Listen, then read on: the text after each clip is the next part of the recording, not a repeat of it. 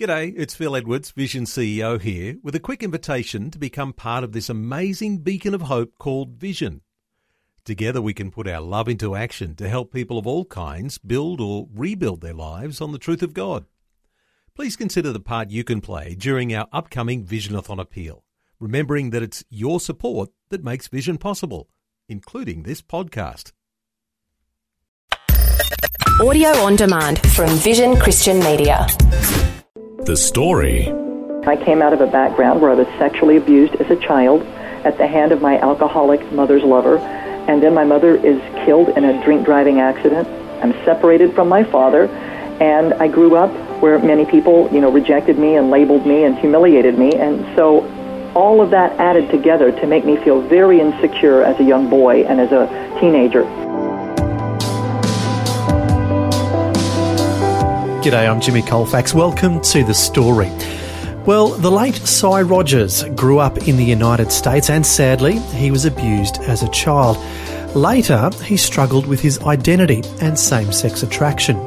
Eventually, he became a Christian and went on to become a leading voice on biblical sexuality, travelling all over the world speaking and teaching on the topic of healing from sexual brokenness. Today, we'll hear Sy's story and some of the lessons he's learned from his life experiences. This chat with Eric Skattebo was recorded several years ago. And before we begin, I just want to let parents know that due to the subject being discussed today regarding sexuality and sexual identity, today's program is not recommended for young listeners. Let's get started with one of the themes that I see throughout your ministry here. It's clear that you speak about sexual redemption and helping people who have experienced sexual brokenness. That's kind of a theme throughout your ministry, wouldn't you say? Absolutely. And of course, you know, I think many people who struggle in sexual ways, they struggle with various things. They, they struggle with behaviors that shame them or control them or both. They struggle in their attitude toward God, thinking He's mad at them and that they are bad and failing Him. And um, it's a heavy load for people to carry, and it's a wonderful thing to get to be an ambassador representing God's character on one of the most universal human themes, and that being sexuality. Okay, now let's kind of define terms. What do you mean by sexual brokenness? I mean when your sexuality is off track uh, from God's intent. Mm-hmm. Um, brokenness or being off track like that can, you know, be a, um, a spectrum of problems. I think that uh, some people they struggle, uh, you know, as a single person with everything from issues like masturbation and fantasy. They may not be connected to another person sexually, but they still struggle internally. Um, I don't believe that God intended sexuality to be our master and control us, and yet some people they struggle with a form of sexual brokenness that we often in modern culture call sexual addiction, where the appetite controls them. They mm. don't control it. They take enormous risks and there are big consequences, and yet they don't stop. Uh, other people, you know, they're wrestling very much with uh, attractions beyond boundaries, whether that's premarital sex and getting involved outside of marriage, or they're getting involved, you know, in adulterous relationships. There are lots of ways you can cross the line and depart from what God intended. So some people don't call that brokenness. I think the word brokenness came into being in describing these things because of the consequences that inevitably can unfold in people's lives where their sexuality ends up hurting them instead of, you know, being the thing God intended for them. Okay, and I know the goal of your ministry is sexual redemption. Now, what does mm. that mean? Well, you know, the actual term redemption from the biblical model means to buy you back out of slavery. And I think what a wonderful term to apply specifically to the concept of sexuality because a lot of people are mastered by their drives. They're controlled by their urges and their feelings and their yearnings. It doesn't make them bad. It just means that they're human and they've given vent to these things and they've become controlling. And how wonderful that we serve a God who understands that who gives us biblical record in the Old and New Testament of redeeming people who struggle sexually, and of a God who doesn't just kind of save us generally speaking, but he saves every part of us that's out of sync with his intent. And thus, if our sexuality also is out of sync, um, that is of great concern to the Lord, and we have no greater advocate than the God who would even want to redeem or buy back for his purposes that part of our lives. And let me also add, as a friend of mine once said, who's in similar ministry, you know, sexual problems, sexual sin, it's really not about sex. It is about the way that we relate to God and everybody else. Hmm. And so, since we serve a God where relationships are his most important agenda, how I relate to him and how I relate to other people, that's really the first and second commandments. And so, consequently, anything that interferes with that becomes very important to the Lord. So, if your sexuality is interfering with the way you walk with God or interfering in your relationships to others, then naturally the Lord would want to bring His redemptive nature into all of that and, and let the problem become something that pushes you closer to the Lord, that He can have access to address those concerns.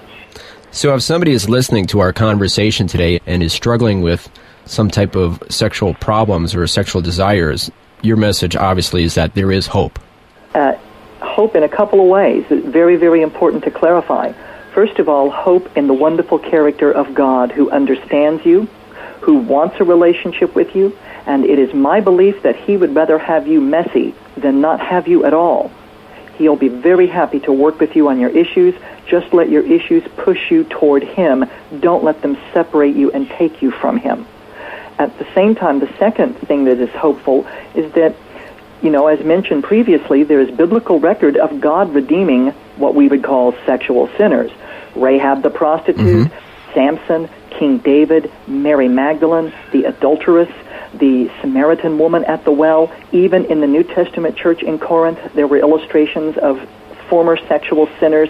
So the point is, not only is there hope in God's character, there are people who are established as part of God's history of taking them beyond where they were, taking them from their sexual sins and giving them a life beyond that. And then in the modern context, that's also going on all around the world.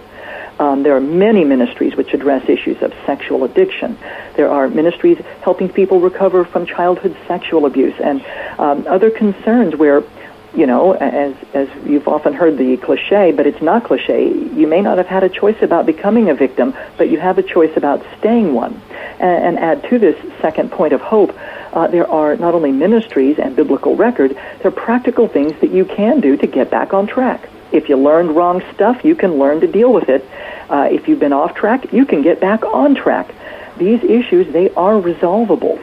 And so it is my encouragement that you would go to some websites we'll mention later, that you would get yourself educated.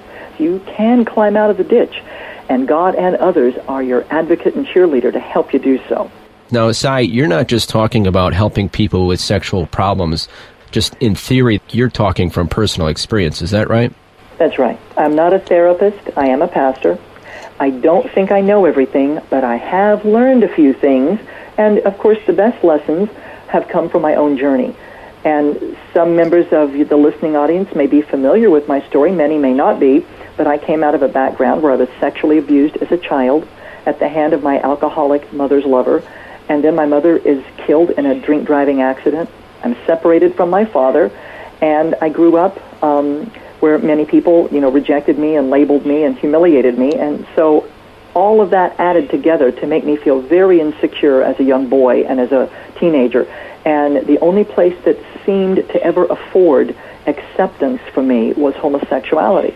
So it's really, you know, you don't have to be a rocket scientist to understand why I became vulnerable to looking for love any way I could get it. I was hungry, and um, bad love seemed better than no love at all in my worldview at that time. And so into the gay scene I went, and I did everything from the promiscuous lifestyle to later involvement in a gay church. I even attempted a sex change when the Lord intervened in my life 26 years ago, um, I'm not trying to sound super spiritual. I just don't know another way to describe it. But God intervened and began to open my eyes to His reality. And if God is real and my life matters to Him, then how am I going to live my life? And it began to matter. And as I researched the Bible and as I prayed, I began to come to the clear conclusion that God loves me and understands me, and He wants to have a relationship with me. So I gave my life to the Lord, and He didn't wave a magic wand over me and take all my feelings away and, you know, turn me into some heterosexual overnight, but He began to uh, enroll me, if you will, in a process of cleansing defilement, bringing healing to my wounded heart, helping me learn to trust and relate again. Um, instead of running from men or sleeping with men, I had to learn how to connect with men also in, in a new way that was not erotic or romantic. And I guess the bottom line, I needed also the support of other people who believed in that effort, and I got it in my church family who looked beyond my obvious history and loved me. And they taught me that I could enjoy love without it having to be going to bed with somebody sexually. And, and so I began to grow away from my past. And so I never imagined that I would ever be anything other than gay. But today I enjoy being a man. I, I enjoy being a husband of 24 years. I enjoy being the father of a now 20 year old daughter. It doesn't prove I'm not gay. And a lot of people can, you know, get married and live double lives. I'm not. But the bottom line is all of that's just a byproduct out of my relationship with God. That's why, I, you know, Eric, I, I say to people who have same-sex attractions, my goal is not to make you straight. My goal is that you live a life surrendered to God and that He is more important than fulfilling your sexual appetite. And if your appetite kind of got bent down the wrong direction and and uh, you've been off track again, the Lord knows how to help bring us back on track. And whether that's marriage or not isn't the issue. Many people are married and their sexuality is a train wreck. But my point is, uh, living a life where your sexuality is not your master, but God is, and you're living in harmony with His values. And so there are many people who've done what I've done. They've learned to live beyond their past. Not like it never happened, but they've learned to live a life beyond what happened. And that's my story in a nutshell. Okay, so you were a practicing homosexual for several years, and then put your faith Yep. in Jesus Christ. And the first part of your ministry was in ministry to homosexuals. Is that correct?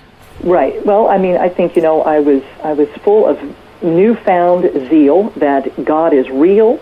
He loves you and he wants to invite you into relationship with him. Please don't let your sexuality be more important than God. That was my encouragement. I think for me, I had to crucify a lot of my flesh and I had to give up a community of friends and I had to start out going to a church that I feared would look at me like a freak from Mars. It took a lot of guts actually, but I was motivated because God was no longer some code of ethics. He was no longer some ideology to debate. He became a real person with presence in my life and I wanted him, frankly, more than I wanted all my gay lifestyle. So I was willing to pay the price of bringing myself to God daily and saying, I want you, God, more than I want that, but I still want that. Help me. And as I began to starve those appetites, they began to lose their power over my life. But having said it, yes, I, I ministered for a while to those with same-sex attractions, and I was amazed to discover that all around me and all over the world, there are many people that the Lord was leading out of that lifestyle. Some married, some did not, but the bottom line was uh, Jesus was going to be their master, not their, their sexuality. And so, of course, the lessons I learned in learning to make Christ Lord over my life and encouraging others, I began to discover have application to everybody. Hmm. Pastors would come to my seminars and say, this isn't about being gay, this is about being a human, and everything you're saying in your journey applies to me. So the light bulb went off in my mind, and I began to realize okay, maybe the fruit is different, but it's all rooted in the same soil of our fallen humanity and our, our legitimate needs, simply misdirected. And so I, I don't think I know everything. I certainly don't claim to have all the answers. I'm still a vulnerable human, but there are reasons why I never went back. There are reasons why I've walked on with God and enjoyed my life beyond the past. And it's my delight to get to teach and preach and uh, conduct seminars and speak in conferences to equip people with what I've learned in my journey. Okay, let's talk about some of the lessons that we can learn from your life and your experiences. Well, I think the most important thing I ever learned God loves me like I am. Being a dad has really helped me grasp that more tangibly. Just because I love my daughter, it may not mean that I approve of everything she does, but I love my daughter, and I would move heaven and earth to help her. And yet, how can I help her if she doesn't come to me? And so, in a similar way, I think God is like that. Yet so many Christians I find, and certainly non-Christians too, they think I am bad, God is mad, and they run from Him, not to hmm. Him. And I would say that's the second most important thing I ever learned, Eric, is to run to God, not from Him. Um, and then I, I guess, thirdly, I've had to realize that Well, while I live in a microwave culture that wants instant replies on the internet, um, the bottom line is God begins the good work, but it often takes him time, like a farmer knows, to get the crop grown to harvest. And there are just some things in my life that are going to take time. And just because I want to get better, and just because God intends me to get better, doesn't mean it's going to happen overnight. So if I fall down, I must get up. If I get dirty, I must wash off. But I must never give up on the God who's begun the good work. He begins the good work. He promises he will bring me through. But it may not be my way, my convenient timetable. So a lot of people have this expectation that if it's God and you really mean business with Him, He should wave a magic wand and uh, do some miraculous intervention. But I have to remind people, the blood of Jesus may wash away your guilt and sin. It's not going to wash away memory and history. Mm-hmm. Those are things He'll teach us how to contend with, and that will take time. So I'm encouraging the audience with that third point of not to quit on yourself mm-hmm. or God. You may need support. You may need encouragement from others. And I think that's a fourth thing I've learned. I'm not going to succeed all by myself. I need others to help me make it there. I need the encouragement and I need the accountability. And that there are others who've shared my struggles and who understand and who believe in me and my effort. I'd say those are four important lessons that have made a big difference for me.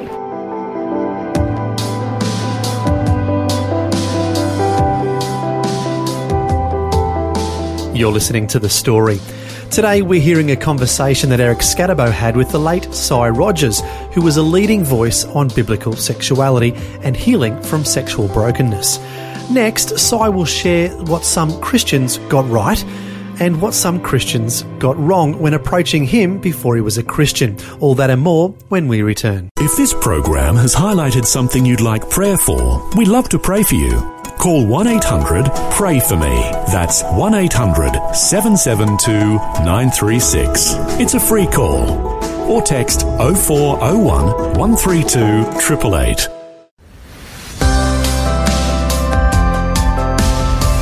Hi, I'm Jimmy Colfax, and this is The Story. We're continuing with a conversation Eric Skattebo had with the late Sy Rogers, who was a leading voice on biblical sexuality and healing from sexual brokenness. As we heard before the break, Sy had an abusive childhood and struggled with his identity and same-sex attraction in his young adult years. Now, here's more of Sy sharing insights from his life. Back when you were in college, before you were a Christian, some mm-hmm. Christians approached you. What can we learn from oh. the way people treated you? Yes, yes. Uh, yeah, there were Christians on campus when I was a, a pagan in school, did not want God, had a bad attitude toward God and church and Christianity. And um, there were Christians on campus who, you know, they tried to reach out to me. And I think they made a very classic mistake that well intentioned people often do on this issue, particularly they kept trying to convince me how wrong I was, that God did not want me living like that. And they weren't saying, come to God. They were giving me a moral lecture. At least that's how I interpreted it. So I didn't necessarily disagree with them that the way I lived may have missed God's intent. Mm-hmm. I just didn't know what to do about it. And, um, you know, then there were other Christians, and thankfully not many, but there were those, you know, who said things like, don't even bother trying to reach out to him. He can't even be saved. Hmm. And I thought, you know, well, where's where's the hope in God's, you know, character here if that's your representation of him? And I'm glad to be able to say, you know, there are gay people who don't agree with my view on things, but they do know I'm not their enemy. Mm-hmm. Because I'm nobody's judge but myself. Uh, God did not say to me, stop being gay. He said to me, walk with me, Sy. And as I yielded myself to God bit by bit, a little more and a little more, as I began to overcome my big distrust of his character and learn that he was good to me. Um, even though I couldn't touch God, I would say to my friends, I could feel him affect me uh, in tangible ways that gave me peace and made me feel clean and inspired hope and a sense that I mattered and that I was valuable to him, though I could hardly believe it.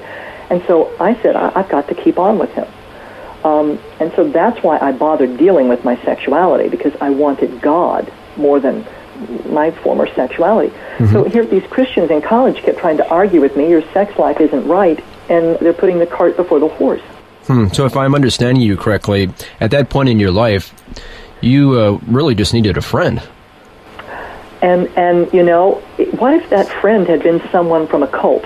What if that friend had been someone, you know, from some some different faith than the one that I believe is the way to God? Um, I could have been so very vulnerable mm-hmm. um, because church culture seemed only willing to accept me if I were living a moral life. But how could I qualify for that if I didn't know how to get to God? Hmm. Um, so I, I think that they were well intended, but they were missing the point. My sexuality wasn't the problem, it was a reflection or symptom of the problem. And the people who had the most powerful impact in my life, who were believers, were the people who looked beyond what I did and just valued me. Um, I already knew if they were believers what they thought about my lifestyle. I didn't need another sermon on sin. Um, I, I think I needed to know that in spite of myself, especially because I didn't know what to do about the situation, I just needed to know, do I matter? Do I matter to you?